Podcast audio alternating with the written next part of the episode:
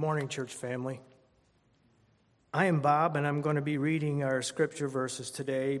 By now, it's a very familiar passage of Luke 15 11 through 32.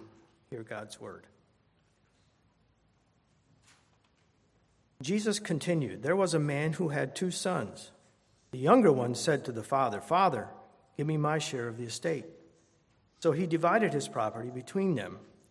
Not long after that, the younger son got together all he had, set off for a distant country, and there squandered his wealth in wild living. After he had spent everything, there was a severe famine in the whole country, and he began to be in need. So he went and hired himself out to a citizen of that country, who sent him to his fields to feed pigs. He longed to fill his stomach with the pods the pigs were eating, but no one gave him anything. When he came to his senses, he said, How many of my father's hired men have food to spare, and here I am starving to death? I will set out and go back to my father and say to him, Father, I have sinned against heaven and against you. I am no longer worthy to be called your son. Make me like one of your hired men. So he got up and went to his father. But while he was still a long way off, his father saw him and was filled with compassion for him. He ran to his son, threw his arms around him, and kissed him. The son said, Father, I have sinned against heaven and against you. I am no longer worthy to be called your son. But the father said to his servants, Quick, bring him the best robe and put it on him. Put a ring on his finger and sandals on his feet. Bring the fattened calf and kill it. Let's have a feast and celebrate. For this son of mine was dead and is alive again he was lost and is found. So they, they began to celebrate. Meanwhile, the older son was in the field. When he came near the house, he heard music and dancing. So he called one of the servants and asked him what was going on. Your brother has come, he replied. Your father has killed the fattened calf because he has him back safe and sound. The older brother became angry and refused to go in. So his father went, went out and pleaded with him. But he answered him, Father, look, all these years I've been slaving for you and never disobeyed your orders. You never gave me anything. You never gave me even a goat so I could celebrate with my friends. But when this son of yours who squandered your property with prostitutes come home, you killed a fattened calf for him. My son, the father said, You are always with me, and everything I have is yours. But we had to celebrate and be glad, because this brother of yours was dead and is alive again. He was lost and is found.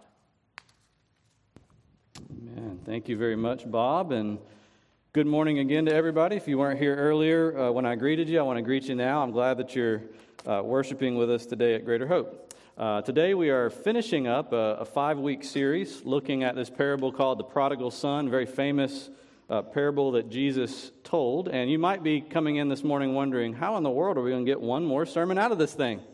Uh, you, have uh, drained it dry, I think. Well, I do believe there is one more thing we got to talk about before we move on uh, to our Christmas series next week. Uh, we need to talk about the community aspect of the parable. Uh, to put it another way, I, I believe this morning we need to apply the story. We need to apply all the things we've been learning to our lives as the church we need to ask okay, now, so what? Now what? Like, well, what are we as a church supposed to do in response to the things that Jesus is teaching here? And I would argue that that's not foreign at all to Jesus' whole purpose in the parable.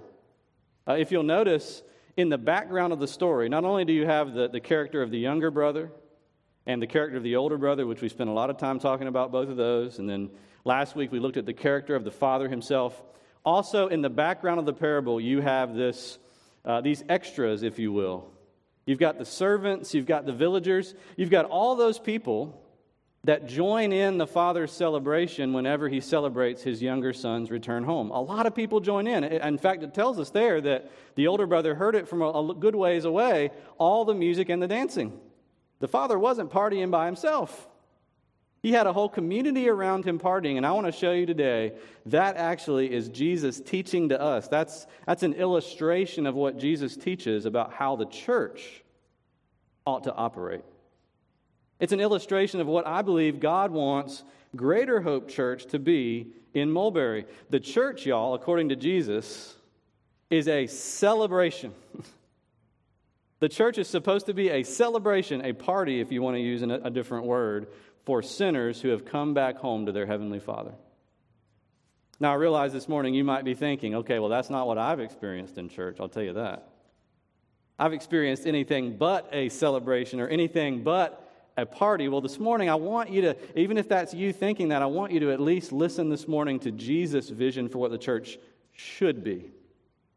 For what you and I are called to be uh, in this community as a community of faith within our wider community. And there are really two questions we've got to ask today. Two things we're going to look at to try to tie up all the knots and apply everything we've, we've seen in the series. You can look at your worship bulletin and see those two questions.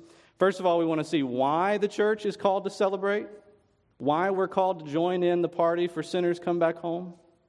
And then, secondly, we're going to look at how we can do it. And there, I want to get real specific. Uh, it's going to get a little teachy probably in that section.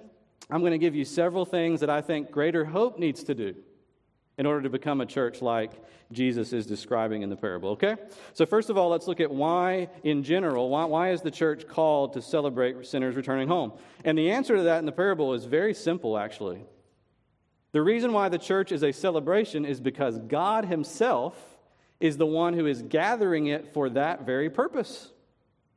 That's the reason why God is gathering the church. I don't know if you know this, but the word church in the Bible, or the words that mean church in the Bible, simply mean those who are called out and gathered together.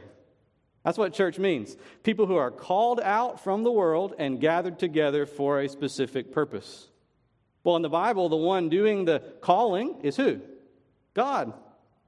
The one doing the gathering is who? God. The purpose for which he's gathering is being shown here. There's actually many different purposes of the church, but they all kind of spin around this one purpose like the spokes around the hub of a wheel. The reason why God is calling the church together is that they would be a community of joy and delight that God is seeking and saving the lost. God is saving sinners like you and like me. And so, if you look back in the story, the father, you see, doesn't just throw a party and then people happen to join in. No, the father is very intentional. The father of this story is calling other people to join in, and he's making everything happen that's necessary for them to be a part. Look there again at verse 23 and 24 of the story. You'll see it. When the younger son comes home, the father says to his servants, Bring the fattened calf and kill it. In other words, get the meal ready Let's have a feast and celebrate, he says. Notice who he's referring to. Let us have a feast and celebrate. The father is saying to his servants, Don't just prepare a party for me to have fun. Don't just prepare a party for a few select people that are close to the landowner. No, let us all, my servants and all the villagers, everybody within the, within the influence of my land and of my business, let them all come in and let them join the celebration of my younger son who has finally come back home. In fact, the, the scripture says there in verse 24 and 25, that's exactly what happened. The servants and apparently many other people joined in because it says there in verse 24 that they began to celebrate. They all did. And then in verse 25, it said, When the older son was walking back home from the fields, way out there dealing with the father's business, he was still a ways off when he heard the music and he heard the dancing. He heard the feasting going on. What does that imply? This is a, a great party with a lot of people involved and a lot of noise coming out of it. Now, the older son's response to that was completely messed up. It says, when he heard the music and dancing, he became angry in verse 28 and he refused to join the party. But notice what it says. The father is intentional about this. It says, So, in verse 28, so his father went out and pleaded with him. The Old King James Version says, The older brother refused to go in, therefore, therefore the father went out and pleaded with him. What's he pleading with his son about? What does he want his older son to do? Nothing less than this. He wants him to drop his anger to drop his refusal and come to the party. He wants him to join into the celebration. Now, you, you, might be thinking, why are you telling me all this? Well, remember the whole reason why Jesus is telling this story. Back in Luke 15, verses 1 and 2, it told you Jesus himself was the one who was throwing dinner parties for sinners and tax collectors. And it was the religious leaders, it says there in verse 2, the, the Pharisees and the teachers of the law who were standing on the outside, refusing to go in, muttering against Jesus' activity. They were grumbling and complaining and angry that Jesus, someone who was supposed to be from God, was spending all his time partying with sinners. And it says there, Jesus told this parable to them. Jesus is teaching the religious leaders. He's teaching the teachers of the church, basically, how to organize the church. He's correcting them on all of their, their mistakes. He's showing them that God has a design for the church, and it's not what y'all are doing. Y'all are sitting around debating, you know, obscure points from the Bible and human tradition. Y'all are sitting around muttering at me. Meanwhile, God is behind me, and what is God doing? He's throwing a party and, and setting out a table and inviting sinners to come back home. And y'all are over there just scowling at it. And so, Jesus, according to the parable, is trying to get them to see not only God's design, but how far they're falling short of that design as the leaders of God's community, so that they will turn like the older brother, so that they will become, like the older brother could become, a repentant sinner just like the, older, like the younger brother.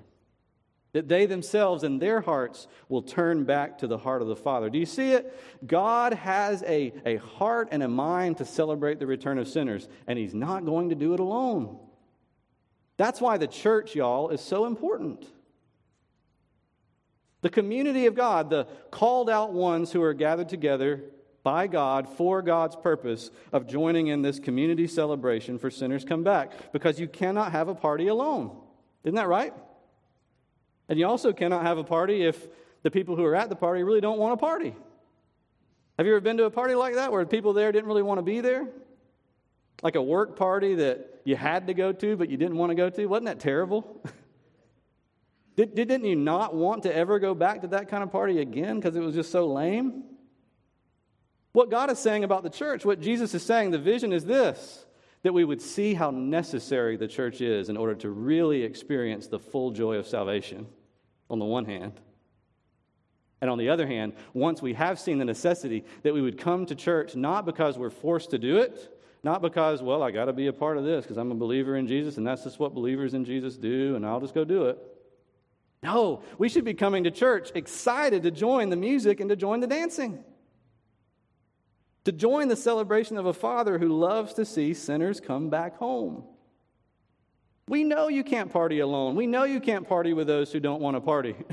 we know how ridiculous that is. Uh, this week I, I, saw an article on WikiHow, that, that little website where people can put out instructions how to do things. And there was actually an article, How to Have a Party by Yourself.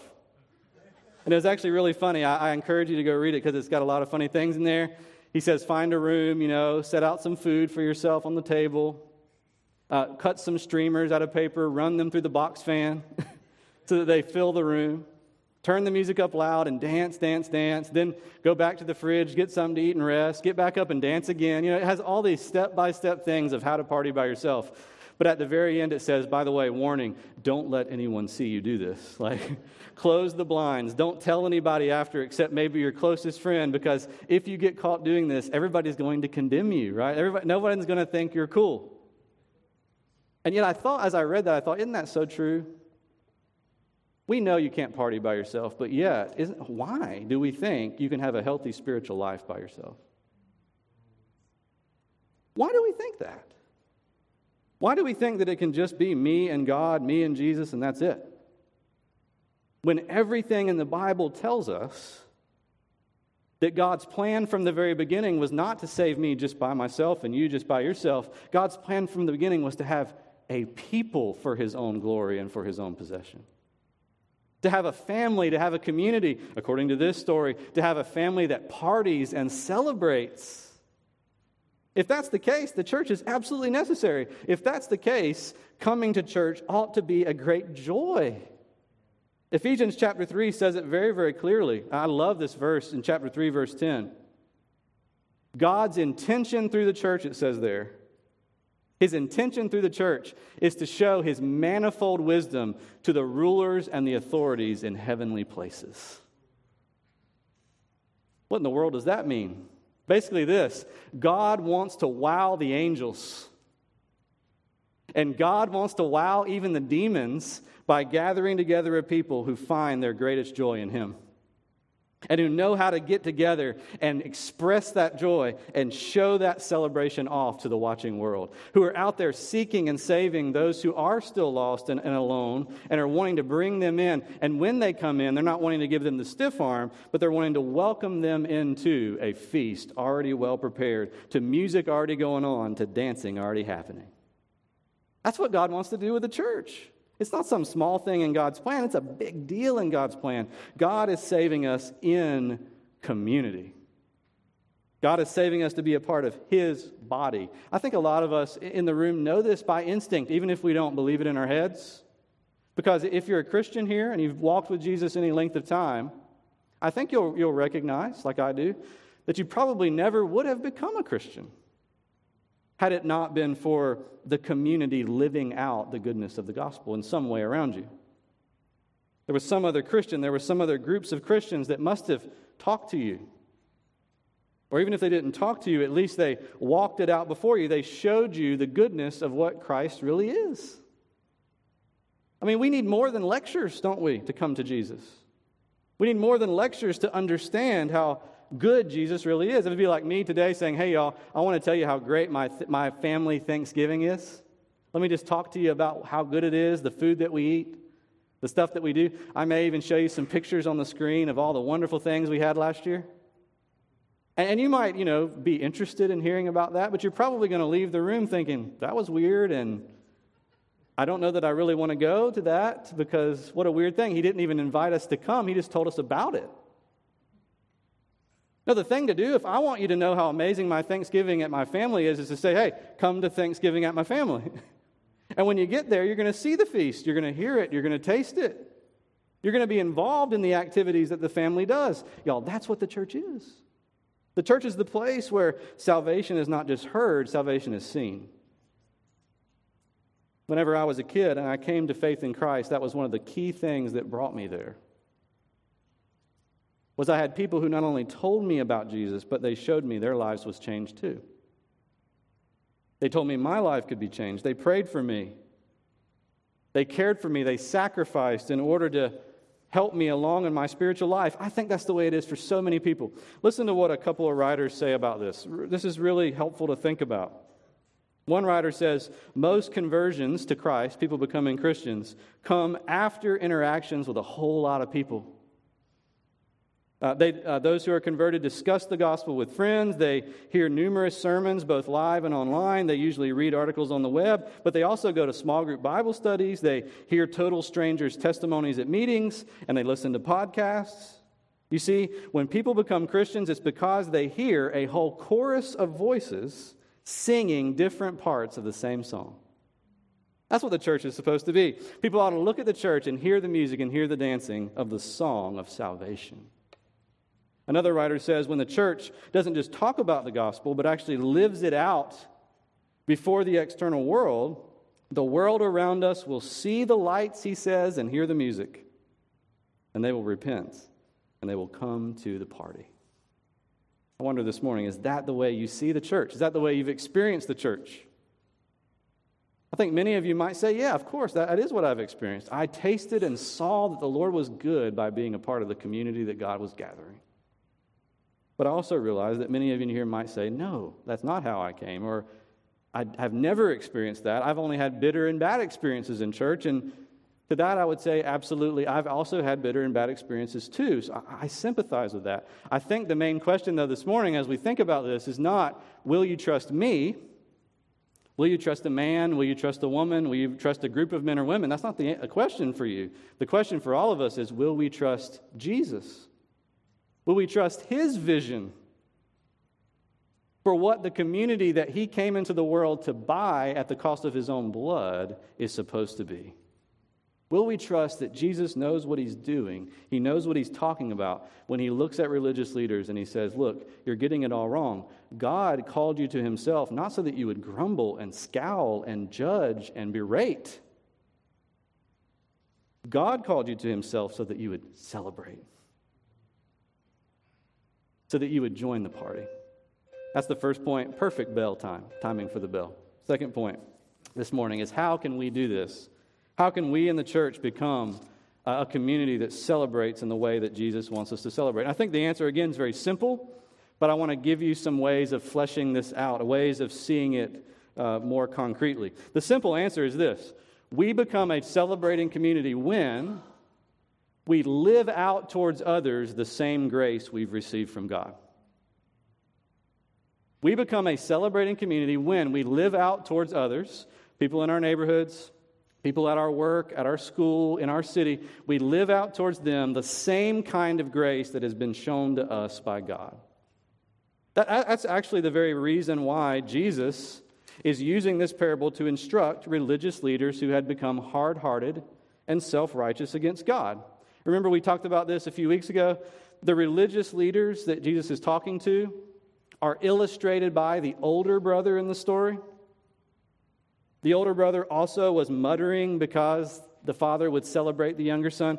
The older brother was also self righteous. He believed he had earned his place in the family and the younger brother hadn't. Therefore, what gives the younger brother right to think, the right to think he's in? What gives the father the right to celebrate the younger brother being in? He was self righteous. Well, so were the, the religious leaders. They were refusing to join Jesus' party when he was having dinner parties with sinners. And they were doing it for the very same reason. And so this parable is, is just like the father's plea to the older son. It's like Jesus is going out and pleading with the religious leaders of his day. Stop being self righteous and recognize this one very important fact you need the grace of God too. You need the grace of God just as much as the sinners and tax collectors that I'm eating with that you hate so much. You need God's grace no less than they do. In fact, without God's grace, your sin, your sin of self righteousness, will eventually do you in for good. You need to have grace. And if they were to understand that, and y'all, if we were to understand that, if churches were to have enough people at the core uh, uh, of their membership who would really understand not only is grace something that they need, it's something that I need. It's not just something that I needed, right? This is not a story about how you needed Jesus one time in your life. This is a story about how you need grace this morning. About how you need Jesus right now more than you've ever needed him in your life. No matter how long you've been with him, no matter how long you've walked with the Lord, you too are someone who needs grace, and without grace, you have no hope in the world. Do you know something? Those who actually experience something like that, something like a rescue by grace, are the ones who are the best at celebrating it for other people. Uh, the past few years, I've gone out to the Relay for Life. Some of y'all have been involved in Relay for Life. And we have, you know, we have one here in Mulberry. It usually meets out here at the high school. It, I think it recently has moved to another park, but it's been going on for years. And it's this all night walk where everyone walks around the track and there's a party going on in order to raise money for cancer, for cancer research, for cancer recovery, and things like that. I'm always struck every year when I get there that they do two things that help me think about the church out there. First of all, before we start the walk, they have some survivors come up and give their stories. People who have actually had cancer and survived it. They get up there and they tell their story from beginning in how they got their diagnosis, how they felt, uh, the, the process of the treatment, where it ended up in the end, and everybody gets to cry and celebrate and clap. And then after you hear the survivor stories, they have what's called the survivor's lap. Have you ever seen this at the Relay for Life? Before everybody else starts lapping that thing, you know, before everybody else starts going around the track, only cancer survivors take one lap. Everybody else just stands by and cheers them. Here's what I've always noticed nobody is more excited to be out there, there than those who are taking the survivor's lap. Nobody is more enthusiastic about the party than the ones who actually have the survivor's story. I want to tell you something. It's very possible to be a part of church for a long time and to forget that at the heart, basically, you're just a survivor by God's grace. That you also had the terminal illness of sin that that terminal illness of sin may have taken many different forms. Maybe it didn't take the form of the person you look down on so much, but it had a form and it was just as terminal. It would have taken you down too. When people in church start to wake up to the fact, I'm a survivor, I need grace, here's my survivor story, guess what? They also start taking the survivor's lap. They start taking the walk of the survivor out into their everyday lives. When that happens, when enough people in a church really get a hold of that, that church then becomes the celebrating church that welcomes sinners in. That becomes the place where people find there's a refuge for me no matter what I've done in my past, no matter who I am at the moment, no matter what my fears for the future. This is a place that is a refuge for me. How do I know that? Because look at those people. They're just a bunch of sinners. They're just a bunch of sinners who have survived by nothing but the grace of God. Now, let me give you, let me give you this morning, and this is the part where you might want to have a pencil or pen. This is where I'm going to get teachy a little bit. Not that I'm going to stop preaching, but there's a little teaching going on right now. I want to give you five ways. Five ways that I think Greater Hope Church needs to, be, to take on the survivor story and to take the survivor walk through the community of Mulberry in order to be that kind of celebrating church. Five ways, and I'll give them to you as quickly as I can, but I'll try to explain each one uh, as we go through. Uh, those who have a survivor story, first of all, they grasp the deeper joy of the Christian life. That's the first thing. They grasp the deeper joy of the Christian life. You see, so many people out in the community, out in the world, who aren't Christians, who don't believe, they think, okay, I know what Christianity is. It's keeping rules, it's behavior, it's becoming a better person, it's doing your duty for God, right? That's what so many people think it is. And actually, a lot of people in church basically operate as if that's true too as if there were nothing more to it than simply the modification of our behaviors. Well, here's what a true survivor knows someone who knows I needed grace too. God came to me in my terminal illness and set me free. They know there is a deeper joy to being a Christian, and that joy is having a face to face relationship with God. That's a lot better than just keeping some rules, right? That's better than just becoming a law abiding citizen. That's better than just being, you know, transformed into a, like an older brother who does his duty. He does what his father tells him to do, but he does it with gritted teeth. You see, in the story, the older brother and the younger brother both discounted how valuable it was to have a personal, face to face, shoulder to shoulder relationship with their dad. They didn't see how much the Father wanted simply their presence with Him, how much He wanted simply to know them as people, and He wanted them to know Him. The same thing is true according to Jesus in the Christian life. The true joy, the true treasure is not found in just simply doing your religious stuff and checking it off one by one, week by week. I'm not saying, don't hear me wrong, I'm not saying rules don't exist and that they're not important. What I'm saying is, even those rules are meant to lead you to the greater thing which is that though you were lost, though you had wandered far from the heart of God, now Jesus has brought you back to his heart. Back to the place where you know him. That's the first thing, that we grasp the deeper joy of the Christian life. The second thing we need to do if we're going to have a survivor story is we got to talk about our own sin and not just the sins of others. We got to be a church that talks about our own sin and not just the sins of others. I mean, that is what the religious leaders were doing, right? They were not talking at all about their own sins. In fact, they didn't think they really had many to talk about. But those sinners and tax collectors that Jesus was hanging out with, oh boy, they had their lists out. Here's all the ways that you've been wrong. Here's all the reasons why you should go to hell. Here's all the reasons why you don't deserve the love of God. That's the way they were doing, exactly like the older brother. The older brother doesn't understand the hardness of his own heart. He's not willing to talk about that. He's not willing to say that too is a deep sin that causes great pain and even death. Instead, all he wants to do is talk about and even exaggerate the sins of his younger brother. And y'all, isn't it true that the church is so good at talking against younger brother ish sins? We're really good at talking about how drugs are bad, you know, Warped sexuality, perverted sexuality, bad. Murder, bad. All those kinds of things, terrible. We're not so good, though, at talking about how bad self righteousness is. If you're a younger brotherish person, a lot of times you'll hear an earful in the church about how you need to repent and come to Jesus. And amen, you do. You need to repent and come to Jesus. But when are we going to talk about how the older brotherish ones among us need to repent and come to Jesus? That needs to be just as loud as the other. Do you see what I'm saying? You can't downplay one and upplay the other. You got to have them both at equal volume. I would say probably you actually, like Jesus did, you need to have the, the speeches against self righteousness even louder than the speeches against younger brotherishness. Why? Because this one right here usually doesn't get you kicked out of church. A lot of times they'll make you the pastor if you're older brotherish. It'll gain you influence because why? Because on the outside you look great. On the outside, man, you look exactly like what God wants.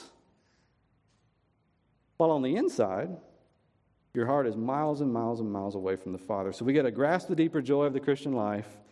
We got to talk about our own sin and not just the sins of others. We also need to be a church, thirdly, that serves others in love and doesn't just seek to please ourselves.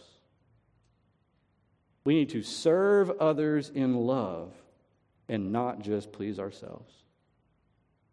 When the older brother came to his dad, he was angry. And why was he angry? He said it You never gave me a fattened calf to party with my friends.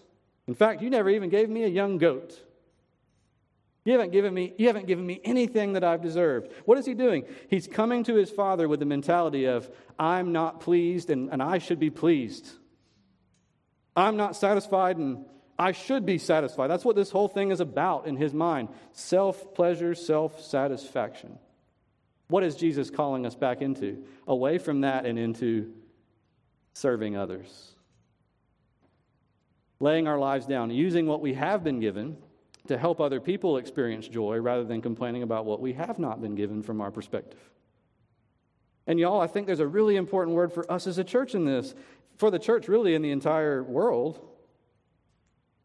We live in such a consumeristic society, don't we? Consumeristic. What do you mean by that? I mean, everywhere we go, we think about what do I need? What do I want? How can I get it? How can I buy it? How can I experience it? We get really upset when we don't get what we want. We complain to the, to the server who didn't give us the food exactly like we wanted it and exactly the time we wanted it. We go around all the time, very consumeristic. Unfortunately, we bring that into the church too. And a great majority of people in a lot of churches come to church basically thinking, and I, have come to church thinking this what can I get out of it? How can I be pleased? Will it meet up to my specifications? Will it lead up to my expectations? Rather than coming to church like a survivor. With the survivor's story and the survivor's walk saying, What gifts has God given me that I can give to the wider church so that other people might experience the joy of God's salvation like I experience? Survivors, y'all, serve others in love and they don't displease themselves. And then, fourthly, today, uh, survivors share Jesus' heart for the least of these and for the lost. They share Jesus' heart, which is the Father's heart, for those who are, who are considered least and those who are considered lost. The older brother in the story did not give a rip about his younger brother. He had worked it out in his mind. My younger brother has forfeited the right to be treated well. He's forfeited the right to be loved and blessed. And so, in his mind, he had internalized that and he had said, You know what? I'm not going to give a rip about him. I'm not going to, I'm not going to think he is owed or deserves anything except a good punishment, except to be cast out of the family. And y'all, unfortunately, in the church, when we don't have a true survivor's heart, when we think we're here because, well, we're some of the good guys in society, what ends up happening is we get into an us versus them mentality. Those who are outside of the church walls, especially those that society considers less than or least, become the other. We don't need to worry about them. We don't need to think about them. What matters is what we need for us in here because these are the good guys in this room right here. Churches can get there, can't they? Churches can be that.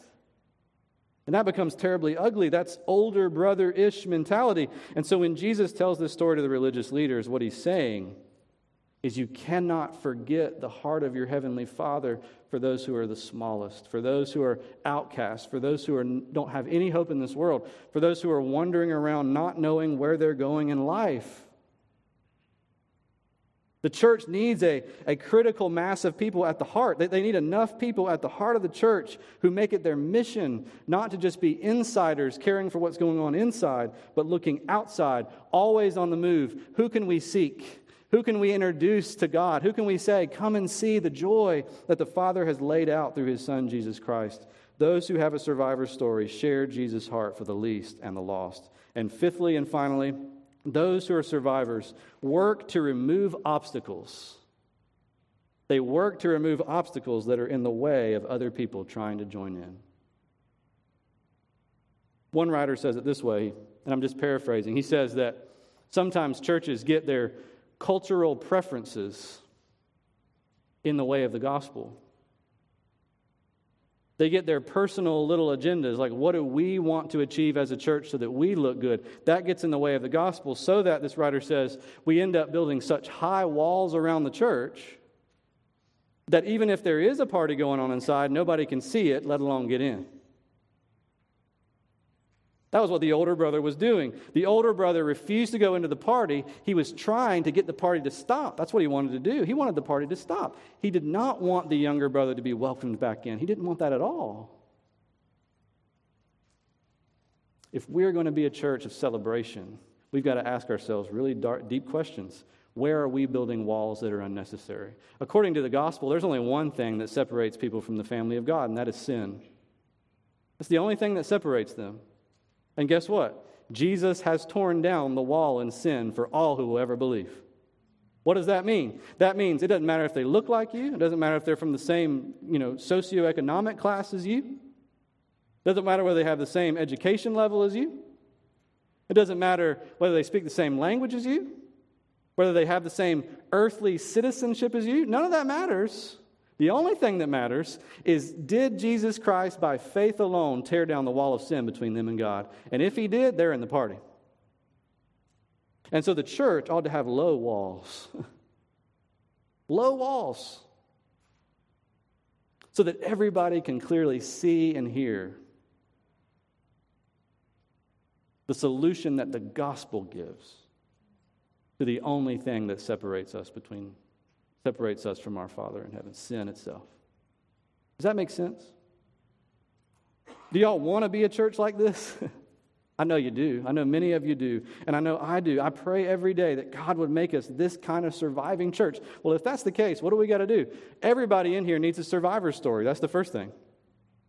And I realize there may be some, somebody in here, there may be some people in here who don't yet have that survivor story. You, you've been religious, maybe. Maybe you've been okay with Jesus and are not opposed to him.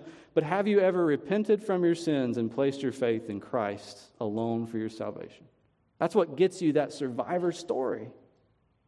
And then, those of us who do have a survivor story, we got to start walking that out. We got to take the survivor lap.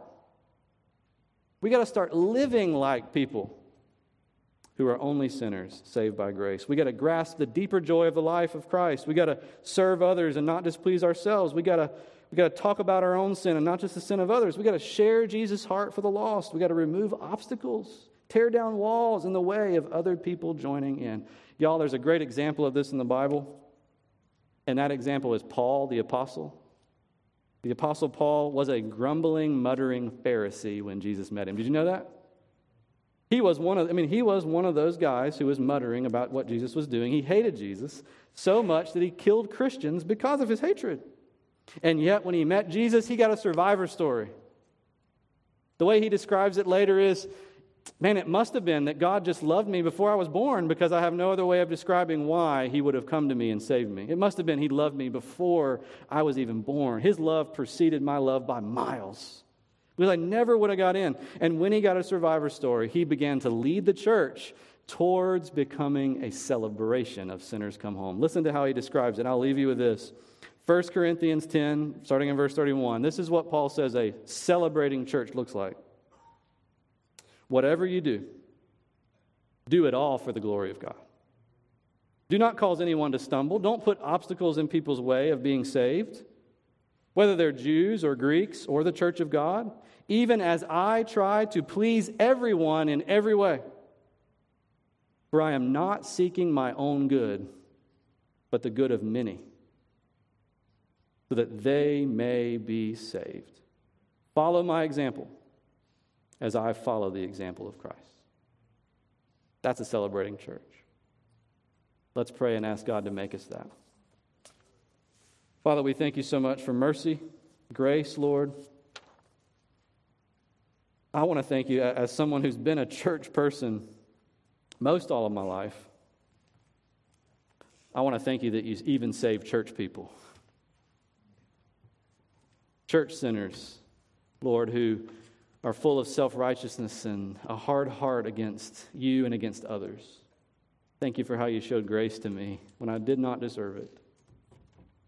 How you called me to yourself. And in calling me, you weren't just calling me, but you were calling me into a community like this this morning. You were calling me into your church.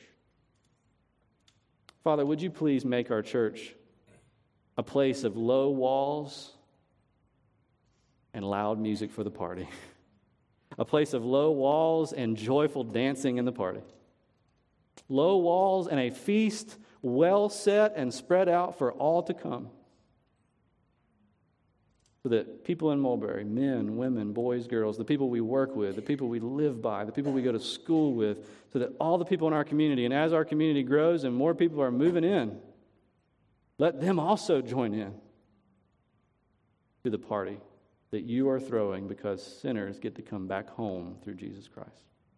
For we ask these things in the name of Jesus. Amen.